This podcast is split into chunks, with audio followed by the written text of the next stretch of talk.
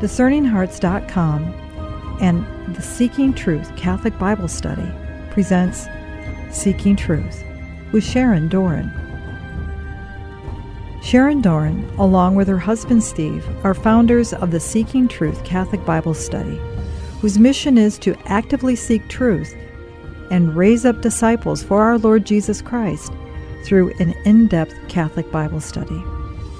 Sharon, who holds 2 master's degrees in education and in pastoral theology with an emphasis in sacred scripture, is an experienced Bible study teacher for over a decade. She has a passion for scripture that motivates and challenges her students to immerse themselves in God's Word and apply His message to their everyday lives. We now begin the Seeking Truth Catholic Bible Study with Sharon Doran. Jesus taught us how to pray, and in the Catechism of the Catholic Church, Part 4 is on Christian prayer. At Section 2, we learn about the Lord's Prayer, or the Our Father.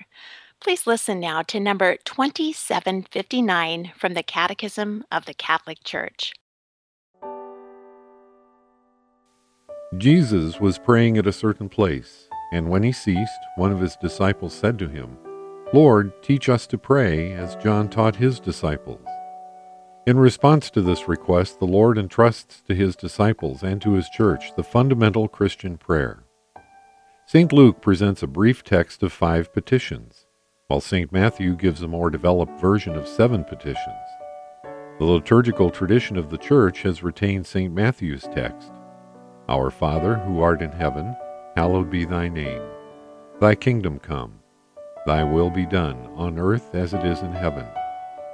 Give us this day our daily bread, and forgive us our trespasses, as we forgive those who trespass against us. And lead us not into temptation, but deliver us from evil. Amen." At the Catholic Mass, before we begin to pray the Lord's Prayer as one body of Christ, the priest will invite us by saying, "At the Savior's command and formed by divine teaching, we dare to say." Friends, I love that. We dare to say. It's His divine teaching, and we dare to say. And then we communally pray the Lord's Prayer, what our Savior divinely taught us in Matthew 11. And the priest continues at the end by saying, "Deliver us, Lord, we pray, from every evil. Graciously grant peace in our days, that by the help of your mercy we may always be free from sin and safe from all distress as we await the blessed hope and the coming of our Savior Jesus Christ." Just think, to be always free from sin and safe from all distress. That's a wonderful prayer. You know, friends, sin really does cause anxiety. It causes stress, it causes distress, and it causes anxiety. And when we pray the Lord's Prayer at Mass, we pray to be free from sin and safe from all distress, because God wants our happiness. Being free from sin increases our happiness, to always be free from sin. And this is a possibility because of the great gift of reconciliation, that beautiful sacrament of healing, of God's love and mercy. We can be absolved and free from sin. And then at Mass, altogether, we proclaim that final doxology of the Lord's Prayer. "For the kingdom, the power, and the glory are yours, now and forever." It is a powerful prayer that Christ has taught us. It is a universal prayer for all, since we all have the same Father. There's only one God, and He is Father of all. Let's join our Seeking Truth Catholic Bible Study Lecture Series now for Part 2 of the Lord's Prayer, based on the scriptures of Matthew chapter 6 and Luke chapter 11. Now, not everyone has a good image of their earthly father. So some people can't get past God as Father because they didn't like their dad, or their dad was abusive, or their dad wasn't the father that God maybe hoped he would be. So the Catechism tells us that we have to see God the Father through the eyes of Christ, not our own earthly dad. That's an imperfect image. Now, God, we're family. He's all about family and kinship. And He's a father. And so He makes a covenant. And what He does is He keeps increasing who's in the covenant, and so that we can all one day be in it. And here's how it works. If you just follow the covenant form, it started with the first covenant with Adam and Adam was a husband, and the covenant form was marriage between one man and one woman, Adam and Eve. And the next covenant was made with Noah, and the covenant form was a household, his sons. He had three sons and their wives and his wife. The next covenant was made with Abraham, and it was, the form was a tribal covenant, and they were the Hebrew people. And then Moses came, and his covenant form was a nation of Israel. So see how it's getting bigger and bigger and bigger and including more people? Then David comes along and gets a covenant about a kingdom covenant, and it's bigger yet. And then Jesus comes, and the covenant is the Catholic Church, and it's a universal for all covenant. Anyone can come in, anyone, because God's the Father of all. All humanity are brothers and sisters, and we have the same Father. God Almighty is teaching us through revelation in history. The banished children of Eve don't get to see God anymore, but God the Father is going to save his children. He has a plan, all his children.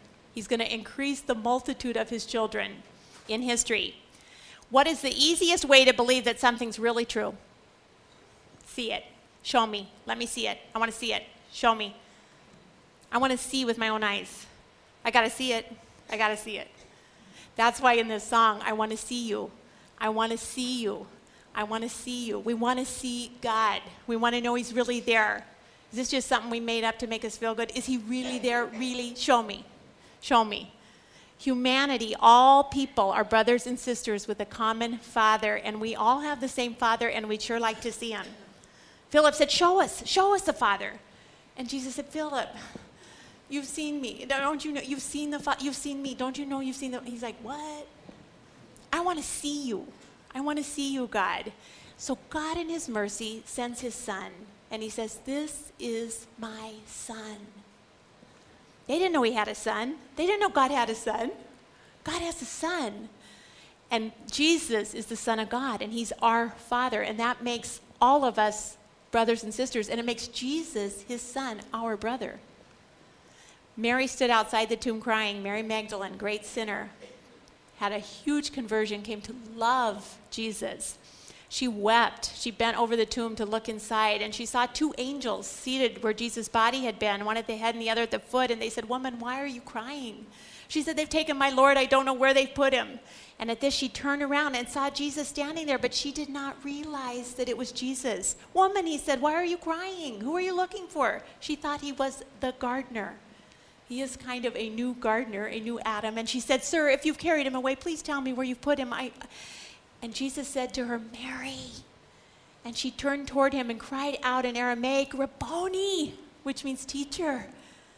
Jesus said, don't hold on to me. Don't hold on to me, because he knows he's going back to the Father. But this is really important what he says. Go to my brothers and tell them that I'm ascending to my Father and your Father, to my God and your God. From his own mouth, he makes us siblings. Your Father and my Father, Mary. Your God and my God. God's our Father, and we're siblings. You are my sister in Christ. My Father and your Father, my God and your God. Jesus is our sibling. God is our Father. Jesus is our brother. So what's the easiest way to really believe something's true? Show me. So God in his mercy shows us Jesus. He lets us see him with our own eyes, if you lived at that time. God really showed us Jesus. When the Archbishop was here last week, and he said it was really cool being in the Holy Land because he really walked there. He really, really did. He really had arms and legs. He really did. God showed us. No one has ever seen God, but the only Son, God, who is at the Father's side, has revealed him. Jesus revealed the Father to us, our Father, our brother, Jesus. This is my Son whom I love. And then on the Mount of the Transfiguration, this is my Son. Listen to him. Listen to him. Deacon Keating said we have to be silent to listen. Mary Magdalene went to the disciples with the news. I have seen the Lord, she said. She told them the things she had seen. So this sinful woman becomes an apostle to the apostles. Talk about the new evangelization. Thomas isn't going to believe it. I have to see it. I wasn't here that night. He can't. I have to see with my own eyes. I have to stick my hand in his side. I want to see. Then Jesus said, because you have seen me, you believe. But blessed are those, like all you guys here and me, blessed are us who haven't seen yet still believe. We're blessed, Jesus said. God our Father knows what's best for us, and he wants to give us every good and perfect gift. Which of you fathers would give your son a snake when he asked for a fish? Or if he asked for an egg, would you give him a scorpion? You then, though you are evil people, you know how to give good gifts to your children. So how much more will your Father in heaven give the Holy Spirit to those who ask him? Moses was the father of the Israelites, and they were being afflicted. They were being bitten by snakes. And God tells him to put a snake, a bronze serpent, up on a pole, and it would heal their afflictions. So the Son of Man, too, must be lifted up so that everyone who believes may have eternal life in him. For God so loved the world that he gave his one and only Son, that whoever believes in him shall not perish, but have eternal life. For God did not send his Son into the world to condemn the world, but to save the world through him. Look what God the Father has done out of love for his sinful sons and daughters. Our Father, who art in heaven, hallowed be thy name. We should praise him with everything in us for the gift of his Son that he's given us. We should hallow his name. We should exalt him and praise him and worship him and adore him. That should be our first thing. Thank you, Father. Hallowed be your name. You are God, and I am a sinful creature that you saved, that you sent your only Son to save. Your kingdom come. We've been talking a lot about his kingdom coming on earth as it is in heaven. Your will be done. Your will, Father, not mine, yours. Often our will does not conform to his will, right? I didn't think my life would go like this. Have you ever said that? I didn't think that was going to happen. I thought we'd have a little white picket fence, and I didn't think that was going to happen. Do we trust his plan for our lives? His kingdom come. His will be done. I trust you, Father. No, I don't. Yes, I do. No, I don't. Yes, I do. Yes, I do. Help me trust, Lord. I don't, but help me trust. Are we obedient to his will for us? Have we surrendered everything to him? Everything. Hallowed be your name. I give it all. Will. My will. Will is hard. See these reeds blowing in the wind? I like to think of the Holy Spirit as the wind and my will just being blown, just being conformed to him. That's what I pray would happen if I'm docile to the Holy Spirit. My will could be conformed back into his will, because my will's my will.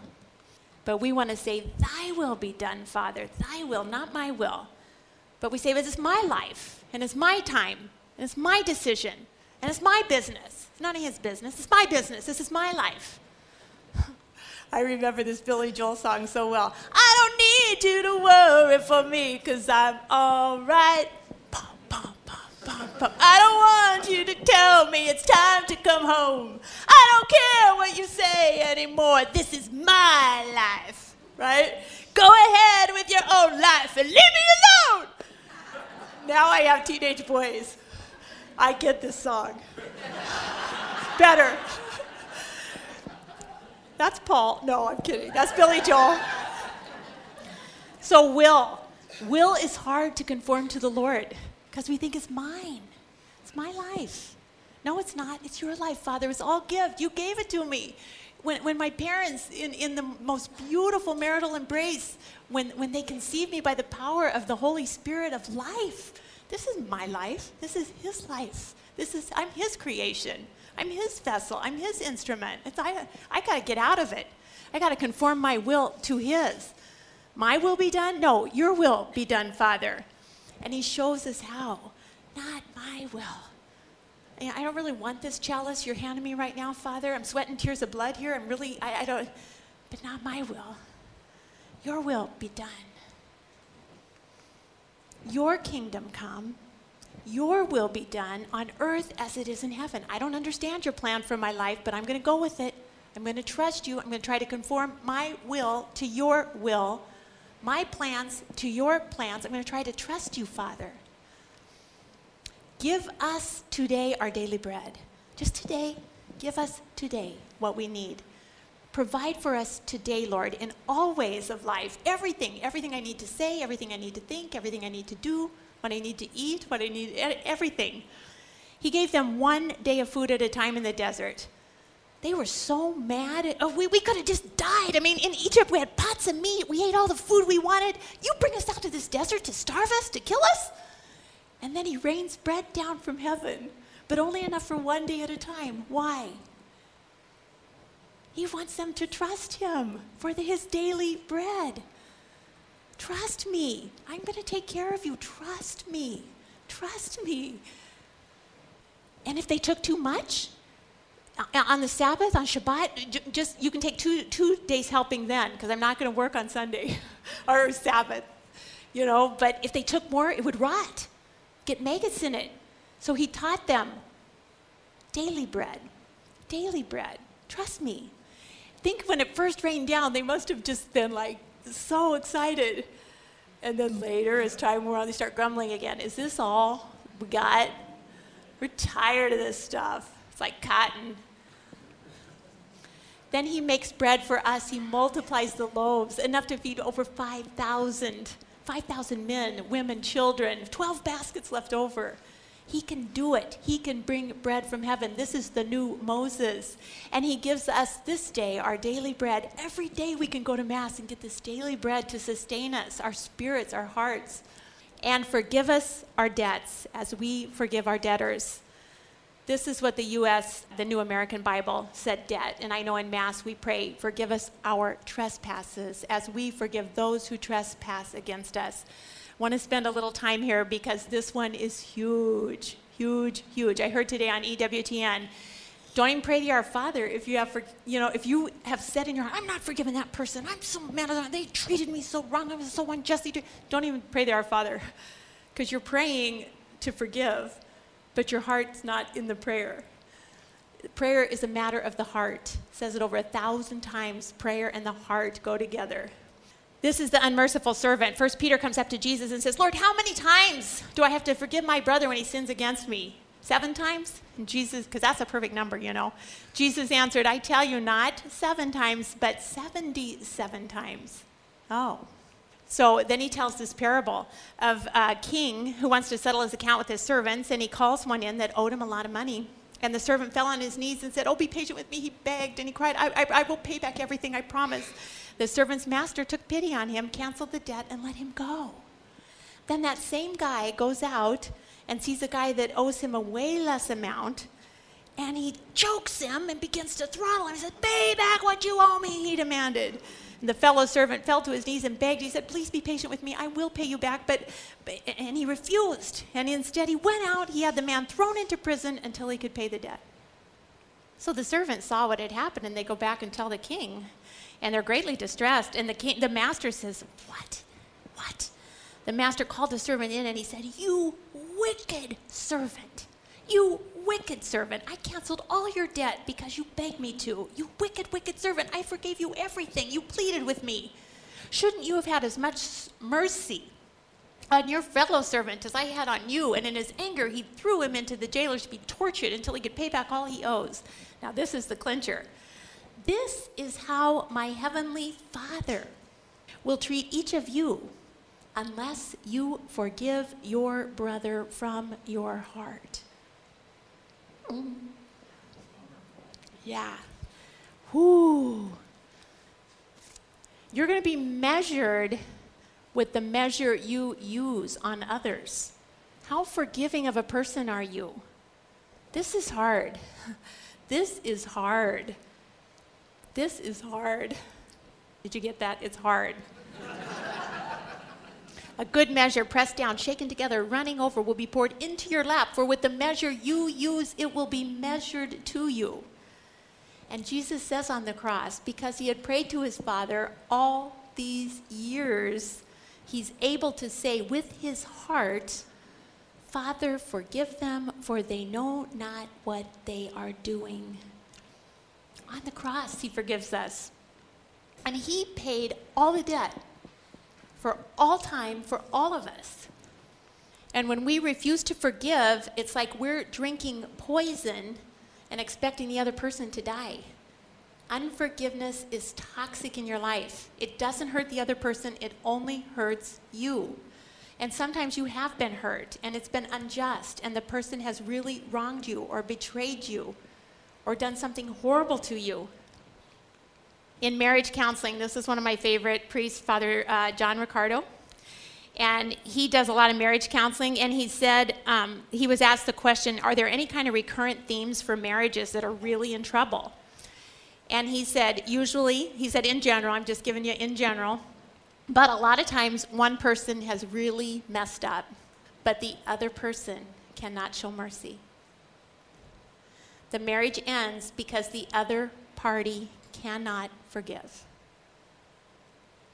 Isn't that sad? Over 50% of marriages end in divorce because of lack of mercy on the innocent person's part. Then the innocent person turns into the sinner that's going to go to hell because they can't forgive. Unforgiveness is a huge debt that we lug around. If we are holding and harboring resentment against someone else, even if it wasn't our fault, we haul around that huge lug of unforgiveness, and it cripples us, and it poisons us. And Jesus wants to take it off our back. He wants to help us forgive. When we think we can't forgive because what they've done is so bad, I can't possibly forgive. Well, no, you can't on your own. Only in Christ can we forgive. He will give you the grace to forgive. If you ask him, forgive us our trespasses. Lord, help me. I can't do it. Forgive us our trespasses as we forgive those who trespass against us. Because we're going to be measured with that measure when we stand in front of the Father. And he says, why didn't you forgive so-and-so, so-and-so, so? Well, they really were, they were in the wrong, and they did what was wrong to me, and they betrayed me. And I don't care. That's the measure then that I'm going to use on you. Oh, ouch. Don't bother to pray to our Father if you in your heart know, I'm not going to forgive that person. But I think that's too harsh. I think you should still pray the Our Father. And while you're praying it, ask for the grace to forgive. I can't do it on my own, Father, but you can help me. You can give me the grace to forgive this person because you love me so much and you forgave me. Help me forgive this person. When you forgive someone, there is an abundance of grace showered on you. It will only bless your life when you forgive. You will be showered with God's grace and it'll be palpable. People will see you and be drawn to you because you're so full of God's grace, and you won't know you did anything, but God did it through you. It's powerful. Pray with your hearts and with the help of his grace to try to forgive. It takes time. It's not instant unless it's super grace like the Pope had with his assassin. 4 days it took him. Most of us take 4 months, 4 years, hopefully not 40 years. So we pray, forgive us our trespasses as we forgive those who trespass against us, and do not subject us to the final test, but deliver us from the evil one. Live ready to die. I'm almost done. The final test, it's your last breath that matters. Are you in union with the Lord at the time of your death? Because that's the most important time. That's the most important time of your life, is your moment of death. Live ready. Live ready now to meet the Lord. I know Robin didn't know she was going to meet the Lord. Her husband found her with a rake on the patio, raking the lawn. She didn't know. That was the time he would call her home. Live ready to meet the Lord. Do not subject us to the final test. If we're ready all the way up to the final test, he will deliver us from the evil one. He will be with us in the moment of death. He will take us home. For God foreknew, he also predestined us to be conformed to the likeness of his Son, that he might be the firstborn among many brothers. We're to be conformed to him. What is being conformed to him? You be a cruciform on the cross. You suffer with him. We're conformed to his perfect will. We're conformed to obedience with the Father in all things, not my will, but your will, Father. We accept suffering. We are surrendered to the Father's will and conformed to Christ. Live ready to die, so you will not be subjected to the final test. Deliver us from the evil one. Amen.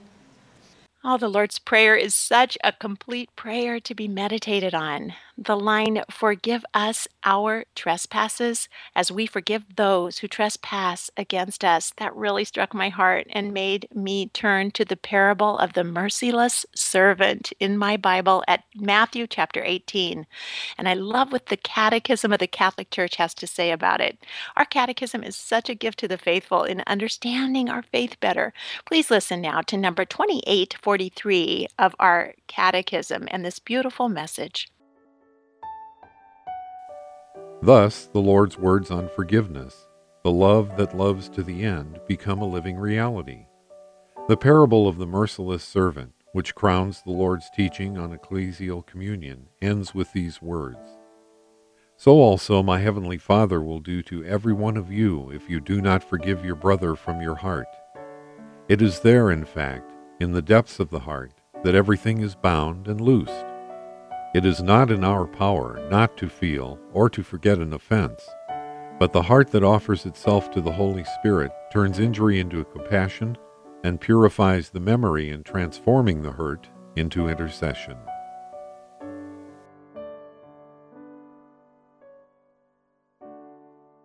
That is powerful stuff. If you have been hurt by someone, remember that it's not in our power to feel or to forget the offense someone against us has done, but the heart that offers itself to the Holy Spirit turns injury into compassion and purifies the memory in transforming the hurt into intercession. Wow, I love that. That's so powerful. A heart offered to the Holy Spirit. If you've been hurt and you are having a really hard time forgiving someone, offer your own heart to the Holy Spirit and ask Him to please turn that injury into compassion. Ask Him to purify the memory and transform the hurt into compassion. It's just so good to know that painful memories can be transformed into powerful intercession. That's been true in my own life. Another one of my own struggles that my kids are very helpful for me to point out to me is that, "Mom, you're being judgmental." So I was really struck by this Luke 6 passage. Listen to this from Luke 6. "Do not judge, and you will not be judged. Do not condemn, and you will not be condemned. Forgive, and you will be forgiven. Give, and it will be given to you. A good measure, pressed down, shaken together, running over, will be put into your lap. For the measure you give will be the measure you get back." I love that scripture. Lord, please help me have a big, huge measure for forgiveness. When they used to measure out grain at the market, you didn't want to pay for a cup of grain, and then they don't fill the cup up to the top brim. Have you ever gone to a movie and the soda drinks cost $1 million, and then the lady doesn't fill it all the way up to the top, and you're going, ah! But the Lord wants us to have a big, full measuring cup for our forgiveness measure towards others. He wants us to be merciful so that He too will be merciful with us. Oh Lord, may my measure for forgiving others be big, big, big and filled to the top. If this is the same measure that you will use for me on Judgment Day when I stand alone before you, may I always give a big dose of forgiveness, even to those who have hurt me the worst. A good measure, pressed down, shaken together, running over. For the measure of forgiveness that I use to others is going to be the same measure that you, Lord, will use to forgive me on that day. And forgive us our trespasses as we forgive those who trespass against us. Oh, Lord, I thank you for teaching us in this scripture how to pray. May we honor you with our regular prayer, and may we enter more deeply into communion with you. Join us next time for a discussion on the parables, but until then, keep seeking truth.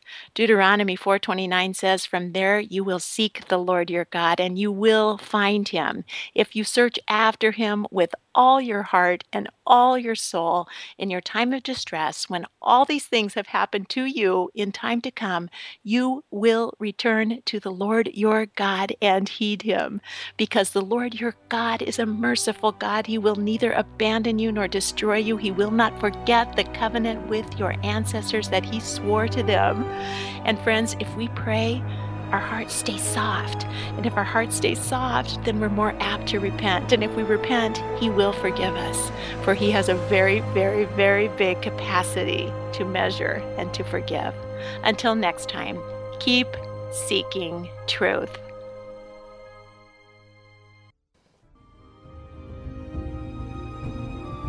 You've been listening to Seeking Truth with Sharon Doran.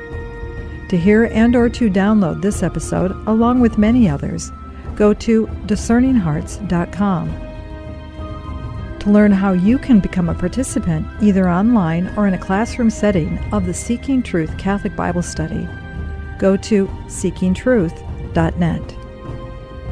This has been a production of DiscerningHearts.com and the Seeking Truth Catholic Bible Study.